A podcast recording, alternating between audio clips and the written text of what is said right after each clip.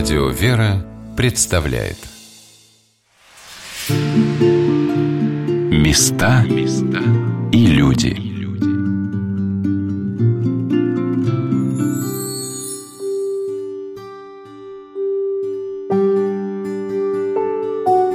Казанский женский монастырь в Вышнем Волочке был основан близ места явления Вышневолодской Казанской иконы Божией Матери. Вот выдержка из исторического указа Святейшего Синода от 13 ноября 1872 года.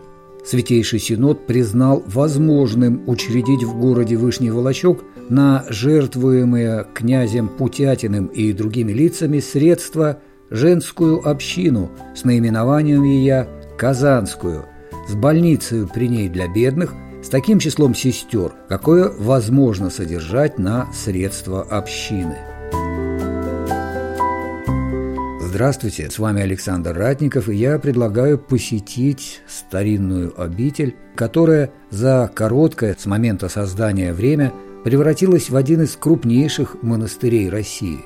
Была, да и остается жемчужиной в ожерелье святынь Вышневолодской земли – Обитель, которая за годы своего существования пережила времена расцвета и разорения в эпоху богоборчества, а ныне возрождается. Мы познакомимся с историей монастыря, полюбуемся архитектурой, побеседуем с насельницами. Но все это по благословению настоятельницы игумени Феофилакты. Уникальные у нас соборы сохранились – Казанский у нас уникален архитектурой своей, а Андроников – это единственный в мире в честь Андрониковой Матери Божией собор. Такое вот сокровище есть на Тверской земле Вышневолодской. Краем вдохновения называют поэты Вышневолодскую землю, так вот память наших предков – не только возвышает и вдохновляет, а возносит прямо горе душу каждого человека. Все, кто вот приезжают к нам, заходят на территорию, сразу восхищается дух, все говорят «Ах, какая красота!» Обитель сия основана была возле второго места обретения иконы Казанской Божьей Матери. Это было болотистое лесистое место. Место сие прославлялось и ранее, но связано уже с нашей матушкой игуменей Досиферией I, с Салтыковой Александрой Васильевной в миру, на плечи матушки игумени Досифеи I лягут ну неподъемные труды, и вот даже сейчас, когда нам вот приходится восстанавливать, просто трудно себе представить, какой мощи были положены труды в основание этой святой обители. Александра была из такой бедной семьи, в ее роду были все глубоко верующие люди. Александра воспылала ревностью вести вот монашеский образ жизни. Она начала свой путь с Рыбинского Софийского монастыря. Еще будучи послушницей, матушка промыслительно окажется в Вышнем Волочке. Это будет 1866 год. Восемь лет матушка в Рыбинском монастыре проживала неотлучно, а тут получила благословение съездить на богомолье с посетившими ее хорошими очень знакомыми. Марии Ивановны Ивановой это будет будущая игуменя Исидора Киевского монастыря, и Марии Ивановной Коротковой, будущая казначея нашего монастыря, матушка Макария. И проезжая мимо вот Вышнего Волочка, они заезжают в городской собор Казанский, поклониться чудотворной иконе Явленной. И вдруг матушка Александра вдруг с ужасом узнает икону, которая ей являлась во сне 20 лет тому назад. Она увидела, ей приснился сон, что как будто она идет лугом, и много рабочих спросила, что вы строите. Ей отвечают, вам строят монастырь. Видите, то есть какой была она святой жизни, еще девочкой. Тогда патриаршества ведь не было, и святитель Филарет наш Дроздов был как первый иерарх нашей церкви. И к стопам его приведет Господь нашу вот будущую матушку игуменью. Она расскажет, что они были вот у Казанской как там быть бы хорошо монастырю. И святитель он ведь был у нас на кафедре нашей Тверской, ему это все было очень знакомо, и место это явление Казанской Матери Божией. Поэтому, когда он выслушал богомолочек этих и сказал «доброе дело», «Божие благословение с вами», то есть эта послушница еще, молоденькая, получила благословение даже первого иерарха нашей церкви.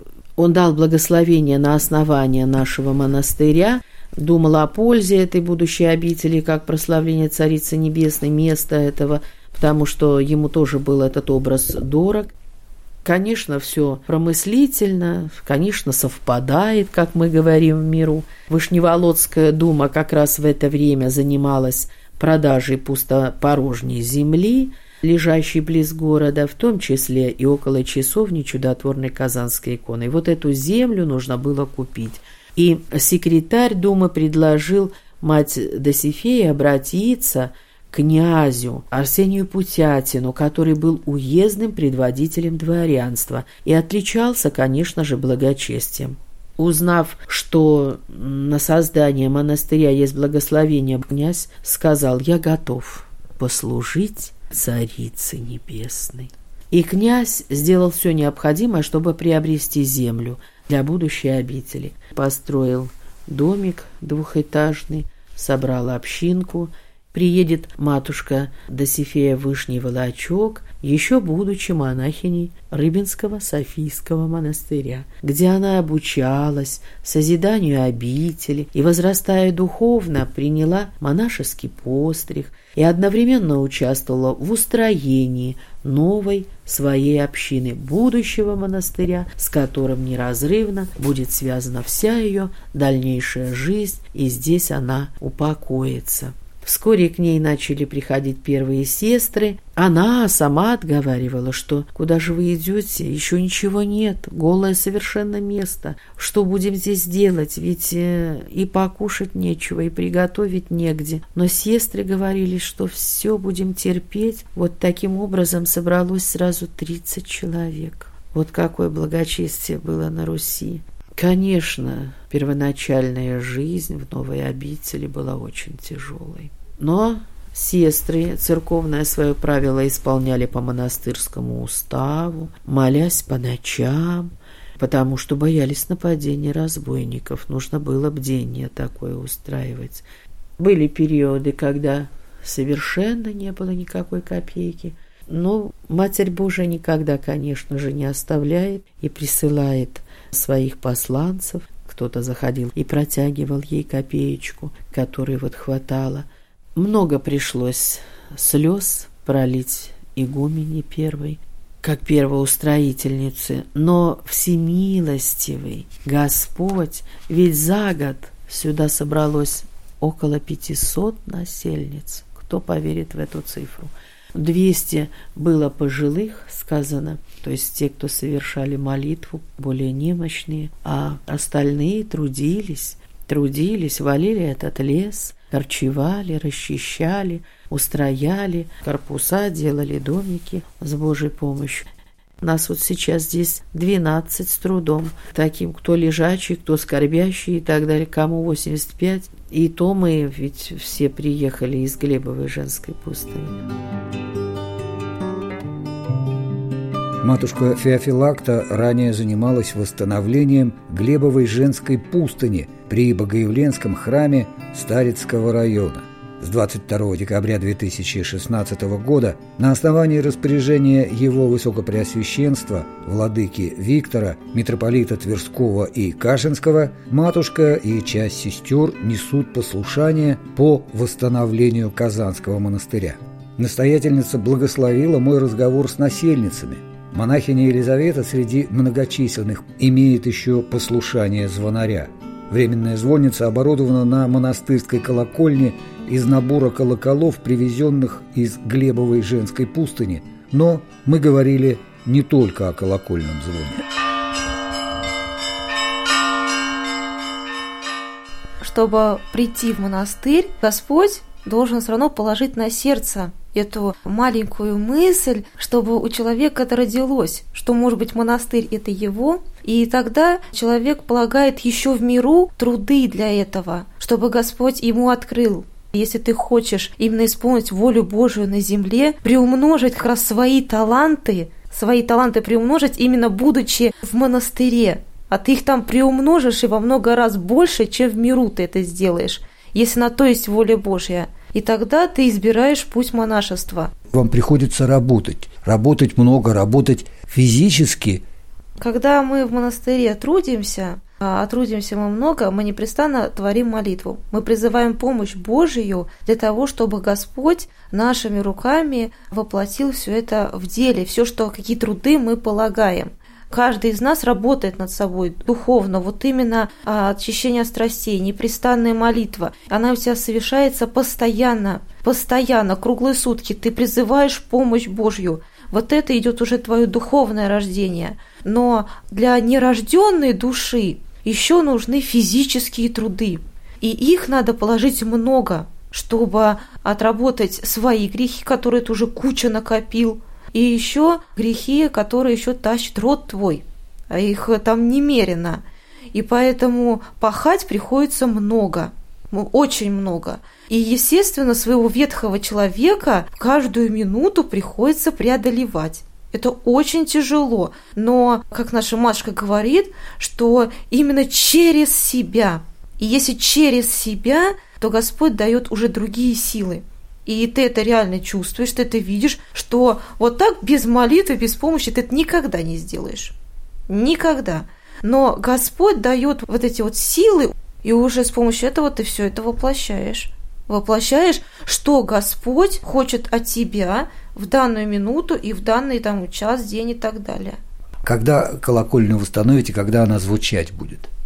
Ну, сейчас у нас в монастыре маленькая колокольня. Мы надеемся, что Господь устроит в свое время большую колокольню, где мы будем прославлять Господа с помощью колокольного звона. Мы надеемся, воля Божия будет, все будет. Но надеемся на это. К вам уже приезжают сюда в обитель паломники? Да, приезжают. Пока немного. А откуда? С Москвы могут приехать, с Петербурга могут приехать. В основном вот так вот недалеко. Ну, могут и подальше там, с Ростова приехать. Но это, знаете, это единицы, которые к нам приезжают. Хотелось бы, чтобы это число приумножилось во много раз. Потому что обитель необычайная, с необычайной историей и чувствуется необычная благодать. Благодать Господа Матери Божией.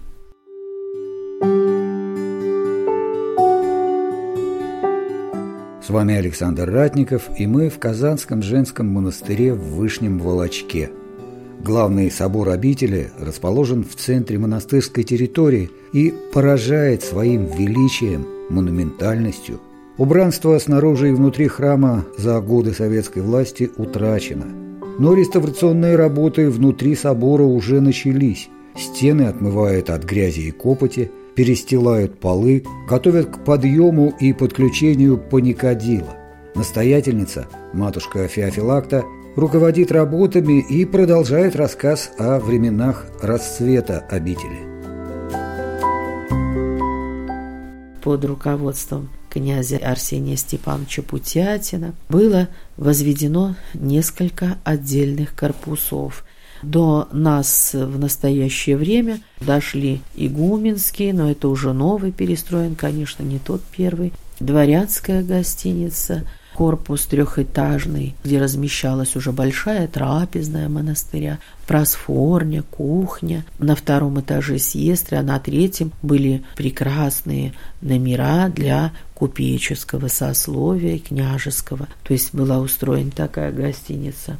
Уцелел у нас корпус, где рукодельно совершали. К началу 1881 года в 10 корпусах 260 сестер проживало, хотя вот в других источниках что около 500. А впоследствии цифры встречаются и тысяча. Казанский собор заложен 140 лет назад по проекту знаменитого архитектора Александра Каминского последнего ученика Андрея Тона, кто выстроил храм Христа Спасителя. Вначале это будет, конечно, домовая церковь, а если за год соберется такое количество сестер, конечно же, сразу встает вопрос о Большом соборе. И вот матушка будет хлопотать милостью Божией, Александр Каминский приступит к созданию проекта и оставит нам такую застывшую свою молитву к Богу. Оставит это нам. Мы все сейчас с замиранием сердца смотрим на него. Конечно, его необходимо привести в порядок, чем мы сейчас вот Божьей милостью занимаемся.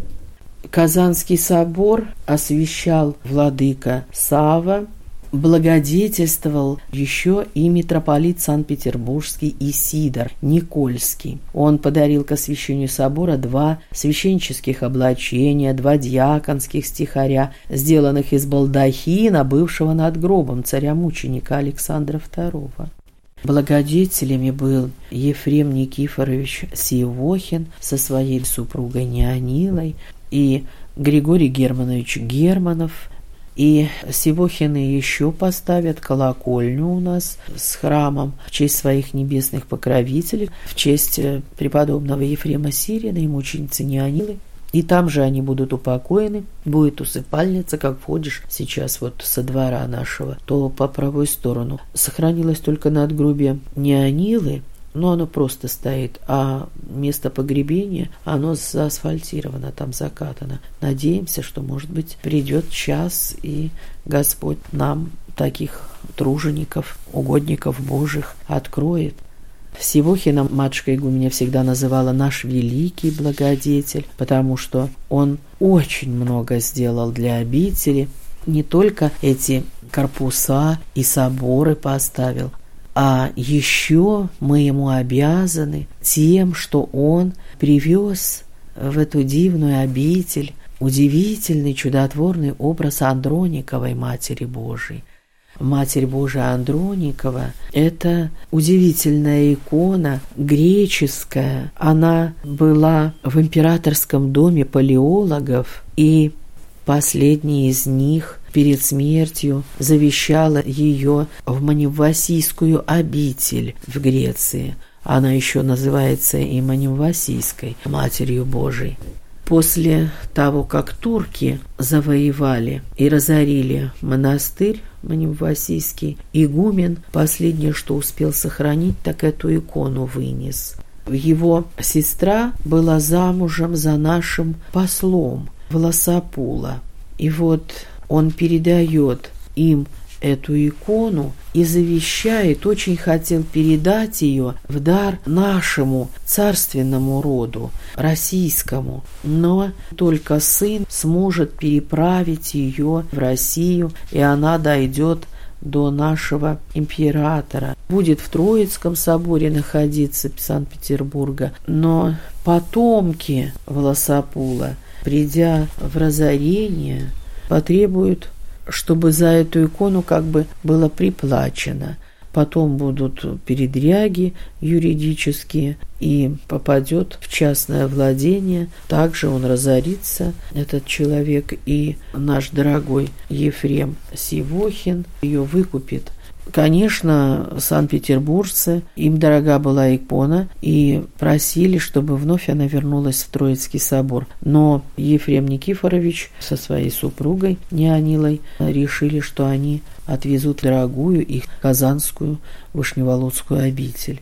И вот э, сохранилось у нас повествование – как жители Вышнего Волочка, с какой любовью встречали эту икону, с каким трепетом, с каким благоговением не только Вышнего Волочане, люди ждали. На некоторых станциях были остановки, а последний уж поезд даже прошел.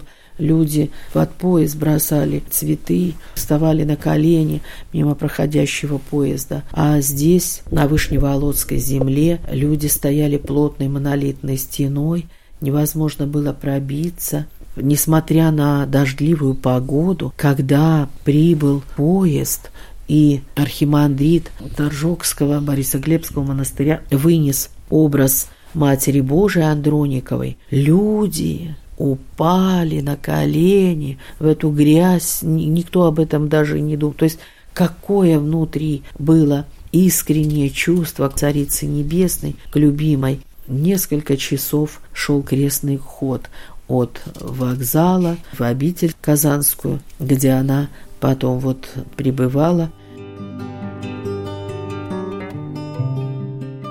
Андроникова икона Божией Матери была принесена в Казанский женский монастырь в Вышнем Волочке 1 мая 1885 года. А в самом начале XX века на месте старого больничного корпуса с Боголюбской церковью был построен собор в честь Андрониковой иконы Божией Матери. Игуменя Феофилакта продолжает свой рассказ – Со временем даже Казанского собора, он был летним, не хватало и матушка ходатайствовала о расширении теплого собора Боголюбской Матери Божией. Синод благословил с тем, чтобы разобрать кирпич Боголюбского храма на устроение храма Андрониковой Матери Божией. И вот на месте Боголюбской, а под ним крипта была с останками наших дорогих игумени казначея и нашей старицы. Это все вот оказалось под Андрониковым собором. Он получился тогда шестипрестольный, Батюшка, отец Иоанн Кронштадтский, праведный наш, сам осветит главный престол в честь Андрониковой Матери Божией, ну вот мы еще, конечно, это все не восстановили. Мы пока смогли в этом году к юбилею расчистить его и вот престол в честь Андрониковой Матери Божией поставили. Но еще Владыченька сам не осветил. Надеемся, что это произойдет. Ну, влажно, очень влажно. Уже скородировать успела одежда. Вот престол и жертвенник. Влага большая. И снимается это позолота. Господи, помилуй, подай нам отопление. Там, конечно, было уникальное отопление в этом соборе, как и ранее все на Руси. Амусовская система, то есть две большие печи, такие калориферные года, дымоходы, которые вот отапливали и пол собора. Похоже, что и в самих колоннах проходили дымоходы. Ну, не на чем нам забраться наверх. Нет у нас таких и вышек, и крана нет, кто бы нас пока поднял туда посмотреть. Восстановить можно. Молимся, чтобы Господь даровал нам эту возможность и послал людей, которые бы помогли нам это восстановить. Места и люди.